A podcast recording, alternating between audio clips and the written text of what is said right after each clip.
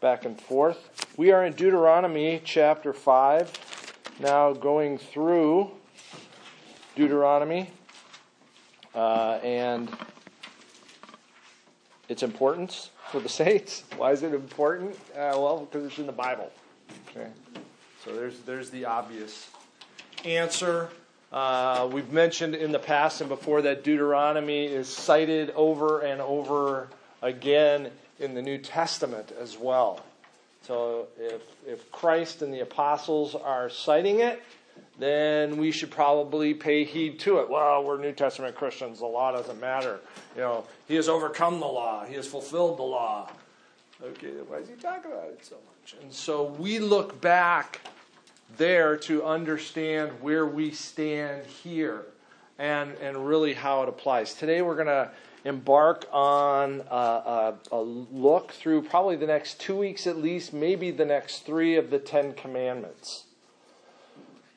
Um, and uh, their, their place. Uh, really uh, an extraordinary gift of God to us. Israel is on the east side of the Jordan River, getting ready to enter the promised land.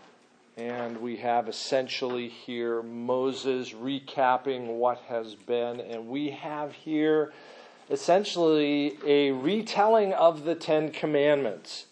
Um, verses uh, 1 through 5, just to bring us up to where we were. Corbin, would you read 1 through 5, please? Of chapter 5, yes, thank you. Then Moses summoned all Israel and said to them, Hear, O Israel, the statutes and the ordinances which I am speaking today in your hearing, that you may learn them and observe them carefully. The Lord our God made a covenant with us at Horeb. The Lord did not make this covenant with our fathers, but with us, but with us, with all those of us alive here today. The Lord spoke to you face to face at the mountain from the midst of the fire, while I was standing between the Lord and you at the time, to declare to you the word of the Lord. For you were afraid because of the fire and did not go up the mountain, he said. Right. Back in chapter 4 and verse 13, Moses said that he declared to you his covenant, which he commanded you to perform. That is the Ten Commandments, and he wrote them on two tablets of stone. So in the with the Ten Commandments, as we go through them, you, you hear this before, but I'll, I'll just kind of recap it. The first four commandments deal with what? Relationship between God and man. Yeah, you know, it's it's how do we how does this all work out? You know, what is our relationship with the living God? And let's let's kind of have an anchor for our feet. What about the next six? Yeah, you know, it's like this, and then it's like this. Okay, how are we supposed to get along with one another in light of this? Okay, so we've got the we've got the precedent right here, and then ultimately how it's going to flow out. There's also a, a an interesting tie between one and ten. Commandment one and commandment ten, but we'll save that for next time, or maybe the time after that. But the Ten Commandments have really a singular importance to Israel uh, and how it how they were to live, how they were to worship, how they were to relate uh, with one another. What is if if someone were to ask you what is the greatest commandment? What would you say and why would you say it? Yeah. Okay, the Bible says it. Okay, who who said that was the greatest commandment? Jesus. Jesus at Sunday school, after all. You know, Jesus said that was the greatest commandment. Is that in the Ten Commandments? No. Oh, it's it's the greatest commandment, but it's not in the. It's not. Sort of. Uh, yeah, yeah, and and we'll we'll flesh that out here ultimately in in the first commandment. So what we're going to do is we're just going to we're going to go step by step through the first four today. We're going to kind of break down the commandment, how it it plays out, its relationship to Israel, its relationship really to us. So the first commandment, verses six and seven. Olivia, would you read it, please? I am the Lord your God who brought you out of the land of Egypt, out of the house of slavery. You shall have no other gods before me. Okay. That first commandment has sort of a preamble, kind of like the preamble to the Constitution. Okay, kind of an introduction. What is what is the force of verse 6? What what is being stated in verse 6 and why is it being stated? I have authority to tell you everything I'm about to tell you because I've shown you that I have that authority. the one true God, because one by one, God was picking off the Egyptian gods. This is this is an extraordinary statement. I mean, I, I, I'd have to rate this that statement. I am the Lord your God. Right alongside, in the beginning, God created the heavens and the earth. Do you want a basis for reality? There's a good anchor point.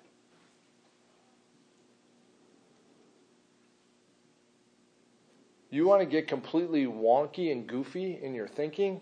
Reject that anchor point. Okay? I am the Lord your God. What does that not depend upon?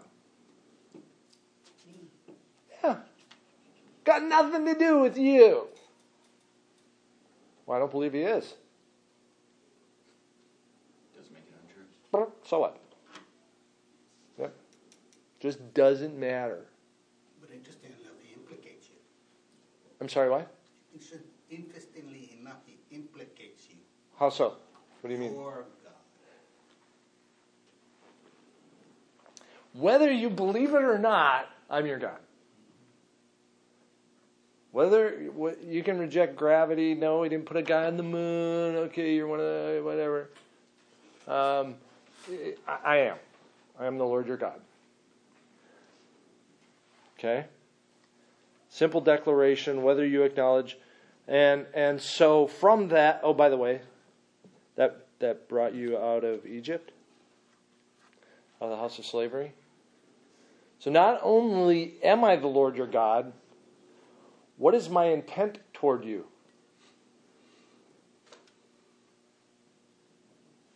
You owe me something? To hmm? keep you. Freedom? To why would I bring you out of slavery? Because I have a purpose for you. Okay, I have a purpose for mm. you. Love. I love you. I got you out of slavery. I got you out of prison. I got you out of jail. I freed you. I freed you.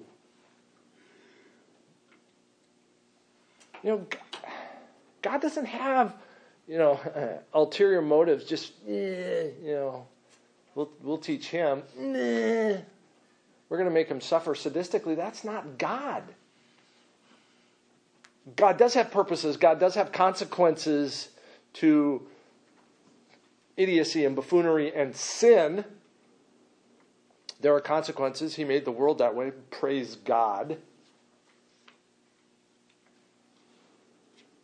But he cares. He cares about them. I am I am the Lord your God. By the way, I brought you up out of Egypt. Remember? Therefore, you shall have no other gods before me.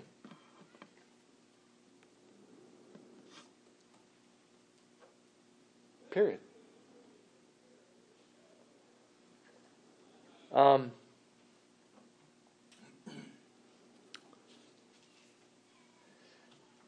this is this is going to tie. I mean, the, the next the next commandment is idolatry. But before we get to that, and kind of linked with that, what role do our affections play in this commandment? What role do our priorities let's let's start with priorities. That one's probably easier. What role do our priorities have within this commandment? No, first commandment. First commandment. You shall have no other gods before me. Well, he is to be our priority, our top priority. How much so? Completely. Like he's one and two is like right there.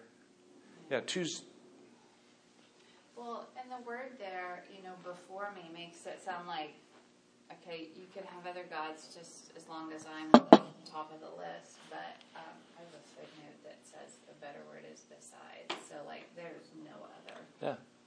Yeah, there is. I mean, Scripture makes plain that there are no other gods. That's why they're all little g. They are all false. Are there other spiritual entities? Absolutely, we know that for sure. But at the same time, we have the Creator and the creatures down here. So, I mean, it's it's, it's not a thing. And to have anything else is, is, a, is a bad priority. Your priorities are askew.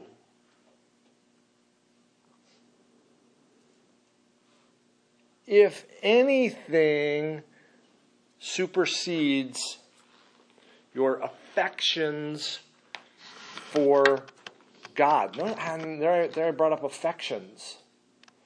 You know, I, I, I said priorities, but I mean, Priorities are affections. Set by affections. Yeah, your affections will affect your priorities. What I love will be first, and I will make time or spend money towards that. I don't like mowing the lawn. David likes mowing the lawn. I don't like mowing the lawn. Don't like it. Why do I mow the lawn? Make sure your uh, backyard doesn't grow into a jungle. Okay? Yeah, because your priority is tidiness or, you know, good stewardship. Yeah, I want my house to look nice. Does that bring me pleasure? Hopefully. Absolutely. Absolutely brings me great joy. Oh, ah, do I like mowing the lawn? No. I do. I do, and therefore I do that thing. Uh, be, why do we do what we do? Because we enjoy those things. Why are you swilling coffee? Why'd you hork a donut? I mean, they're good. They're wonderful. We do that which we like. And so our affections are great, and we're going to we're going to get into love here with within this these commandments because you know jump down to verse 10 we'll, we'll kind of get here. God shows steadfast love to thousands of those who love me and keep my commandments. It's not merely that god is number one. He's not he's not my number one priority just because oh well he's god and so okay i'm, I'm going to do what he tells me to. No i should oh he brought me out of egypt I should love him. There should be a love relationship with him. You should have no other gods before me. There aren't any.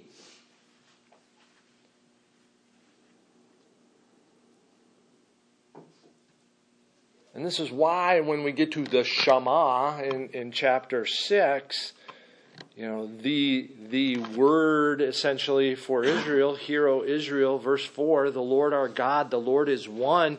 You shall love the Lord your God with all your heart and with all your soul and with all your might.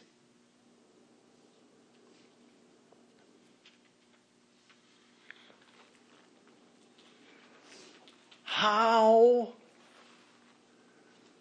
is my love for God shown? Your actions. Okay.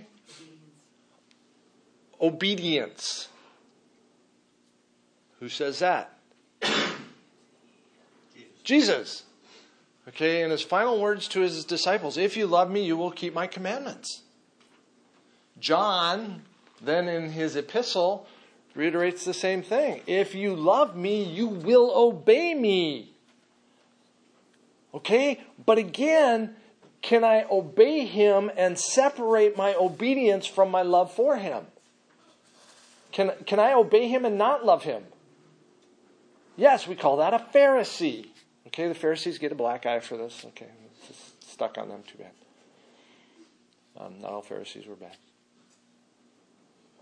But we're, we're, we're just, we're going through the motions. That's when Jesus is going to say, Depart from me, for I never knew you. I never knew you.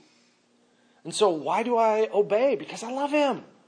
Because I know he's got the best in store for me.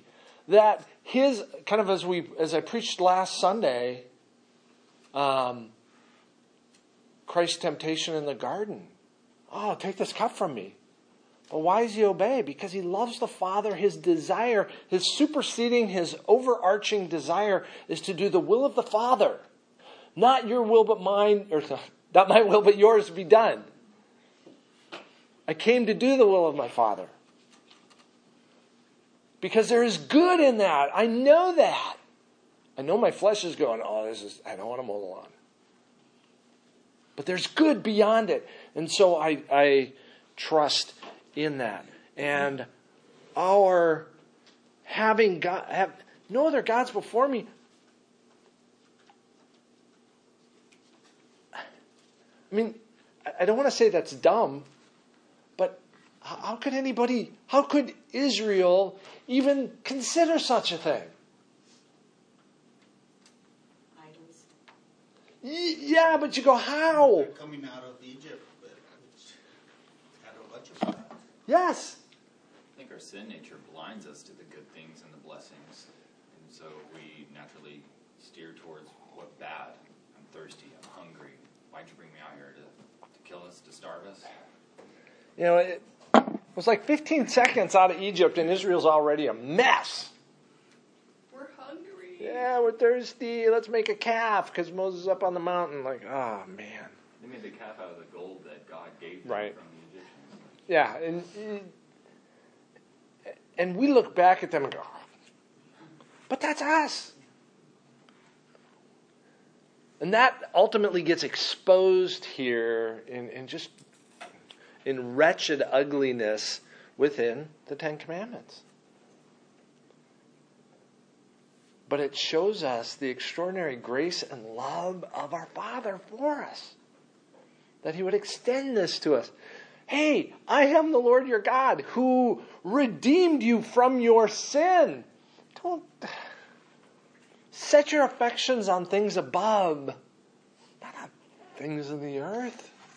Yes, enjoy them. I created them for your enjoyment, but they're not the be all end all. Huge starting point we're going to probably springboard off of that because all of these others springboard off of that as well. The next commandment, our manner in our worship matters. Our manner matters. Elaine, would you read 8 and 8 through 10 of chapter 5, sorry. You shall not make for yourself a carved image or any likeness of anything that is in heaven above, or that is on the earth beneath, or that is in the water under the earth. You shall not bow down to them or serve them, for I, the Lord your God, am a jealous God, visiting the iniquity of the fathers on the children to the third and fourth generation of those who hate me, but showing steadfast love to thousands of those who love me and keep my commandments. Great. So let's break this one down. You are not supposed to what? You're not supposed to make idols. Do not make idols. Specifically, do not make for yourself a Carved. carved image. Okay. Let's get legalistic here. A bit. So if you make that carved likeness, you are not supposed to bow down and worship it. God says he is a jealous God. That punishment will come to the idolaters and blessing will come to those who love him. Okay, so that's kind of the breakdown in a nutshell. What is idolatry? Putting something before God or in a place of more importance than God.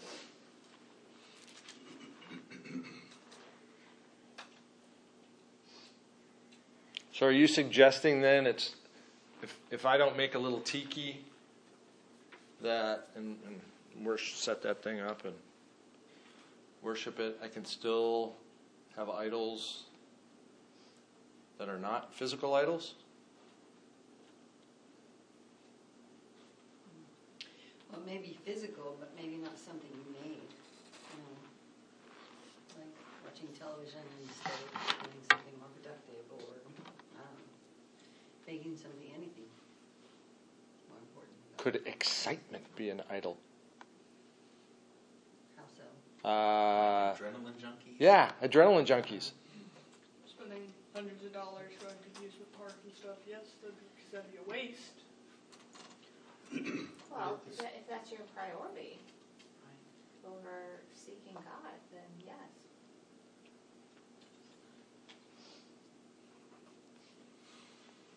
It's not to say there's anything overtly wrong with that, with things like that in their proper place, but What is the problem with idolatry? Takes our affection from God. Yes. Absolutely. Okay, let's go back to the first verse, or the first commandment. I am the Lord your God. Why are you worshiping something else? A calf was made by God. And you're going to make one of gold? Really? You walked through a pasture? I mean, cows, really? A lion, okay, okay, that I could buy. A cow?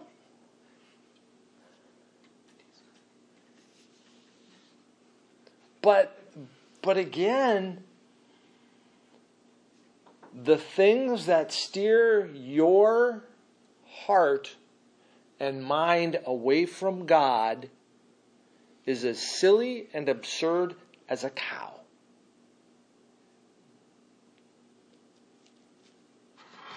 A.W. Tozer said that an idol of the mind is as offensive to God as an idol of the hand. Because your affections are for that thing and not for Him.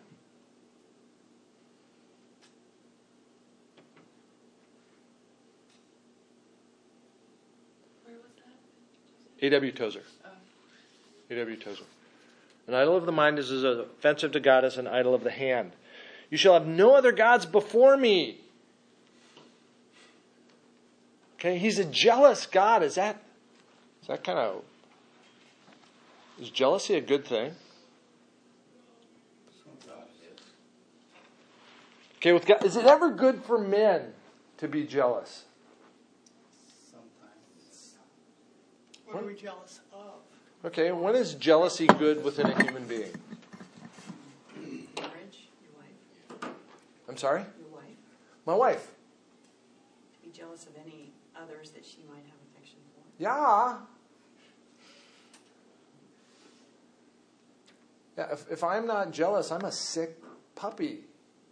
I have no concept of the magnitude of this relationship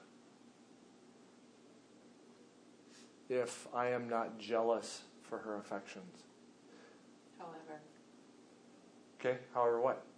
however, you have to be jealous in the right way. That can be taken to a sinful extreme. Good. I can I can begin to Control. or find my find my purpose and significance in her. So, a, let's think of God's jealousy. God is jealous for our affections. Does that mean he get he gets mad because we don't love him? He is a consuming fire. What what is God's jealousy? How does that play out? It's righteous though, and he is worthy He, yeah. He's not some clod who just wants you to like him. He is worthy. He's the only one that deserves that affection. He does. He does. You know, this is. If there were anything higher, every, anything better than God's glory, if God desired anything more than His glory, this is this is Piper and desiring God. If if He desired anything greater than His glory, that would be greater than God. The greatest thing is God and His glory. And the best thing for you is to worship that, is to give Him that glory. And when you don't do that, you're missing it. God desires the best for you. And the best thing for you is Him. It's Him. It's Him. And so that is why when you're, what are you looking at? No, here. I'm jealous for your affections. And there will be punishment because he's a sadistic ruler. No. No, good. Righteous. Yes. What's his desire in the punishment? Turn your eyes the right way. Yeah, bring you back. He disciplines those he loves. And so the desire of the living God in the punishment that he brings is to turn you back from the foolish things that you are pursuing. But aren't there several times in the Bible where, like, uh, he there he kills someone else to bring about good, like the person who reached up to touch the ark. I mean, Hmm? he, sh- he, when he touched it, struck it down, showing, no, you You've that- crossed the line. Absolutely. Or uh, Does that mean Uzzah didn't go to heaven? No. No. I mean, he had a good intent, but God had said no. Well, you, you have to go back further, and that they were not carrying the ark in the way that he had commanded them. Properly. They, they were kind of cheated. Started out disobedient in that. Anyway, the rabbit trail. So God's God is jealous in a good way. He's jealous because he desires good for you, and you're looking at garbage. You're playing in the rubbish. As, as C.S. Lewis would say, you're making mud pies in the puddles when you could have a day at the beach. So, how do I know something has become an idol in my life?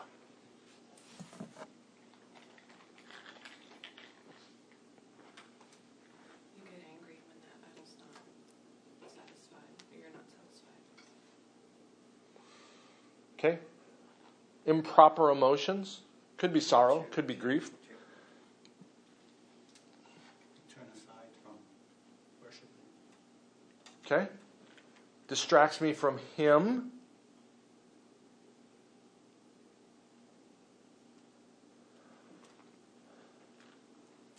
Sometimes we don't see it, and somebody else might point it out to us.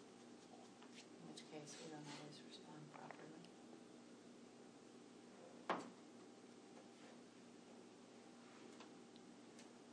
Can a doctor be an idol? Absolutely. Why? How can a doctor be an idol? Because you want to follow everything he says, or he, she says. She told me to do this. Is it wrong to go to a doctor? Sometimes. Depends on the doctor. Why are you going? Because I don't feel good. Well, sometimes good health is an idol, Ooh. and the doctor is the conduit make that happen. Is Google an idol? social media that I.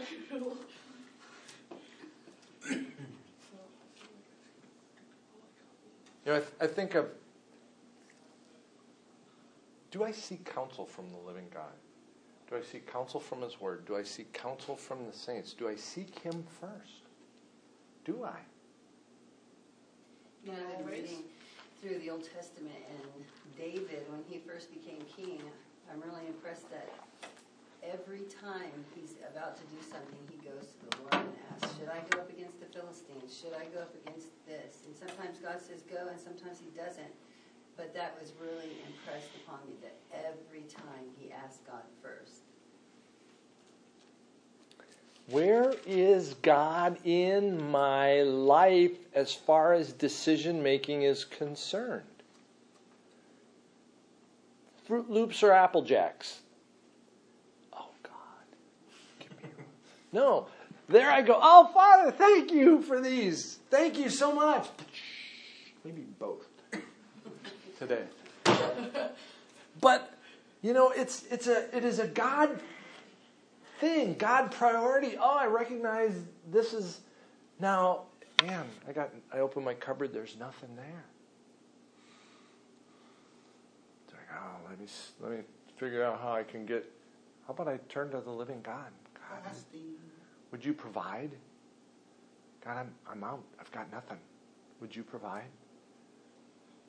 Um, ooh, I've, I've got a lump there, right there. God, don't know what that is. Would you heal it? Would you help me not to worry about it? Would you. Do I see counsel? Man, counsel from the saints. Huge. That's a whole nother. It goes back to our women's retreat and abiding in Christ. I mean, if, if you are abiding in Christ, then that will be the first place that you go, the first counsel that you seek. Man. I mean, I'm married. Jobs, homes, and all, all of that. Who am I going to talk to? I'm going to talk to my wife, obviously. Why? Because I'm married to her. Why don't I talk to God that regularly? Because maybe I'm not married to Him in the way that I should be. Maybe I don't pursue Him as I should. Maybe my affections aren't for Him as they should be. Maybe they are in my own wisdom and decision making abilities.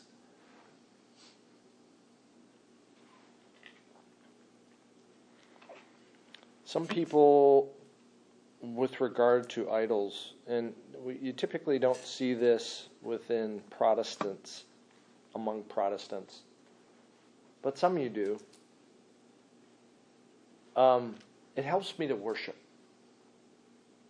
You know, just to hold the cross that's around my neck. It helps me to worship. Like Linus's blanket. To comfort. Okay, let's focus on the worship. If you need Yeah. that, if you need that to worship, then it has become an idol to you. Uh, I've got a painting of, of Christ, and I, I love to look at that painting to really put myself in a better mind to, to pray and to worship. Is that okay? You could argue that that painting is violating the second commandment, but You can, and and we're gonna we're gonna go. We're gonna try and do limbo like nobody's business to to go. Ah, well that doesn't. Nah. Ah. Probably one of the the most shuddering chapters I've ever read outside of Scripture is J.I. Packer's chapter 2 of Knowing God, where he talks about idolatry.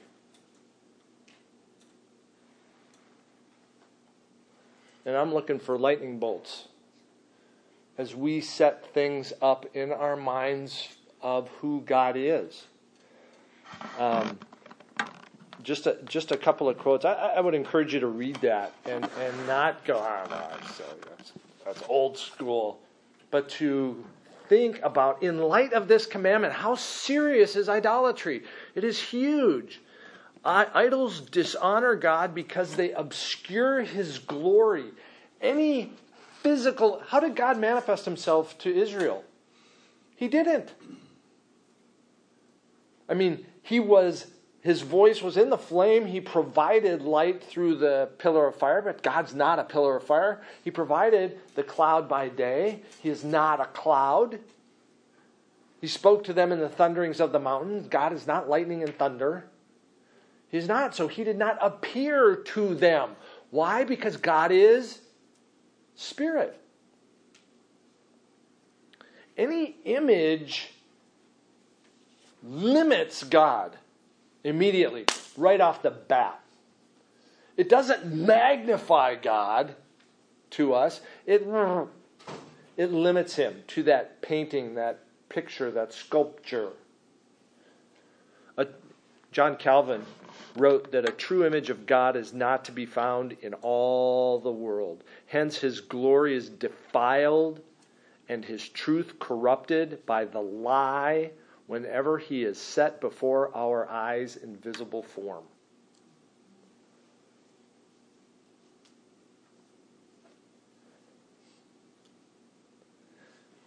Because the key is not it's it's not the image, it's what the image fails to reveal, what the image fails to display.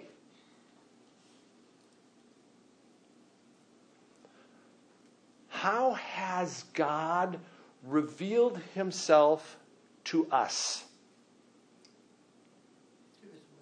His word.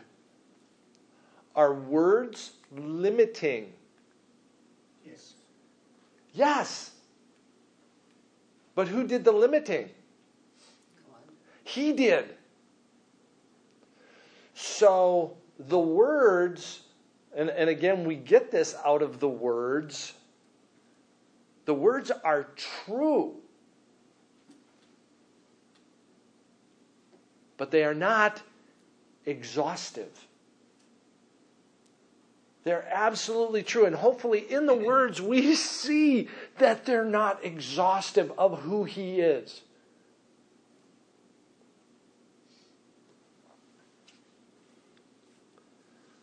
They dishonor God because they obscure his glory. They also mislead because they convey false ideas about God. Ultimately, your idea of God, if you require that image, will begin to conform to the image and not the majesty and magnificence and omniness of God. Idolatry. Any any thoughts on this? Any well, uh, uh, uh.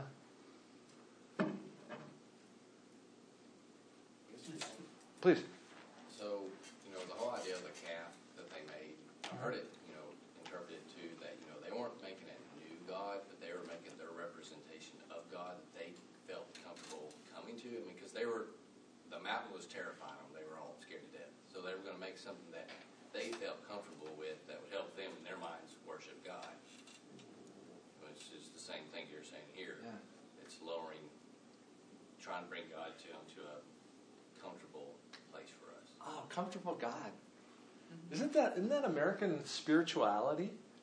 I'm gonna. God is love, you know.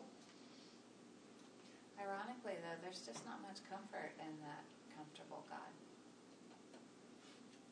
What can He do? I mean, if I can wrap my mind around God, then He's God. there's not really comfort in that.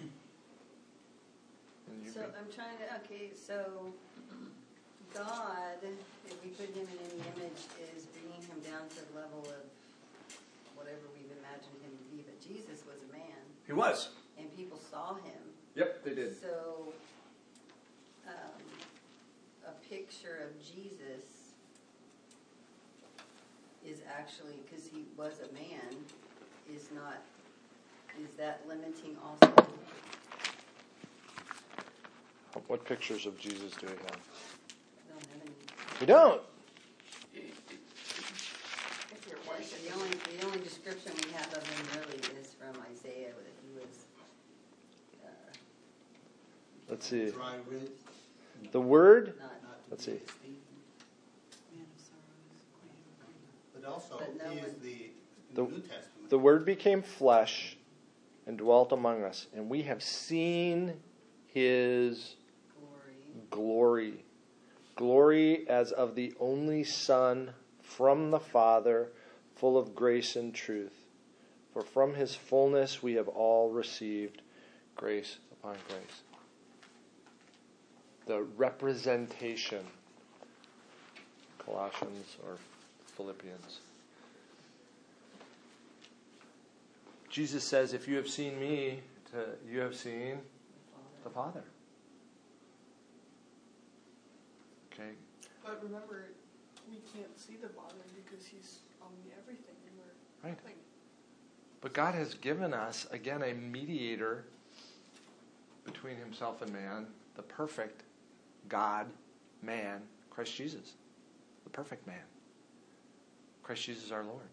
What did he look like? It's irrelevant. Scripture tells us he wasn't anything to look at. Yeah. Just a guy in a form that we, you know, jaw. You know, right? You know, you know, he's a guy. He's a carpenter. Is this, isn't this the carpenter's son?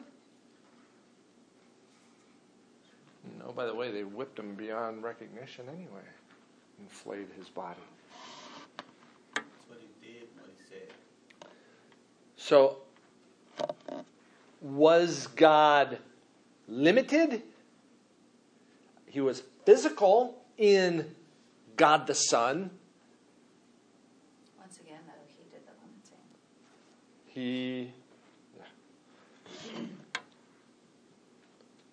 So our commandment is don't. No idols, no graven images. Nothing, no priority. I am the Lord your God. You shall have no other gods before me. To have any other gods is to make an idol. And this is why John's John's epistle, his first epistle, which is it's it's crazy.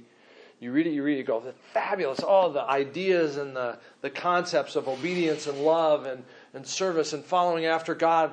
And all, all of a sudden at the end, little children, keep yourself from idols. You didn't talk about idolatry anywhere in there. Oh, yes, he did. It's chock full of idolatry when you don't obey him and when you go your own way. When you follow after the things that you think will satisfy you on this earth. I know by the way you're saying that you love God. Yeah. No. And that's why he says here at the end those who love me and keep my commandments. You know, there's there's there's a consequence. This is there is a consequence to not following after God. And it will come in punishment.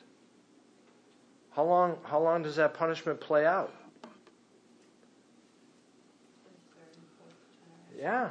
I mean, the consequences echo and ripple. Can somebody turn to the living God in those generations? Yes. But those consequences are going to continue to ripple until somebody turns back to the living God. And he will show steadfast love to thousands of those who love me and keep my commandments. And again, those two things go hand in hand. If you love me, you will keep my commandments.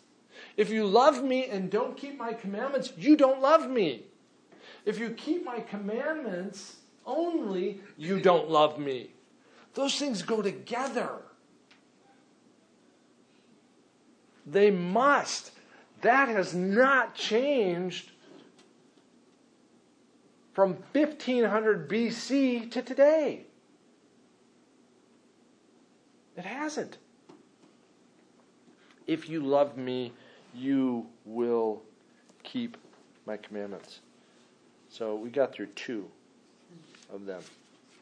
Um, so let me let me just jump to the the parts, kind of the the applications in just the, the few minutes we have left. Um, as as we go through this, these especially these commandments about our relationship with God, I hope you get the feeling and perhaps the, the impression that we are far too cavalier about how we worship God. You know, the, the end of Hebrews 12, where our God is a consuming fire. He's holy. He's absolutely righteous in all his ways. He's not a dude. He's not. He is. I am the Lord your God. Whether you believe it, whether you bow the knee or not. And that for us to have any other gods before him in any way, shape, or form is a mess. It's like, are, are you kidding me?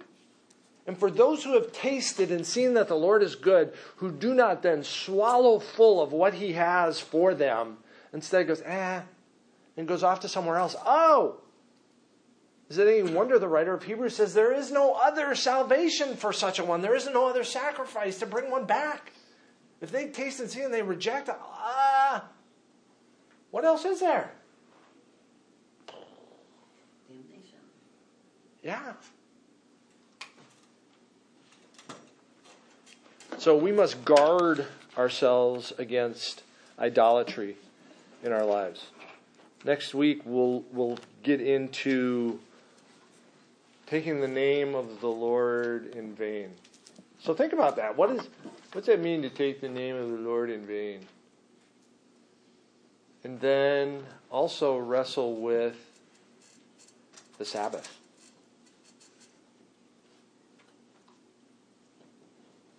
Should we be Seventh day Adventists? Should we worship really on Saturday? Um, is, is Christ our Sabbath? And therefore Sunday really is meaningless anymore? Or how's all that play out? So, the name of God and the Sabbath uh, will be what we look at next week. If we have time, we may start getting into the other commandments with regard to our relationship with man. Honor your mom and your dad.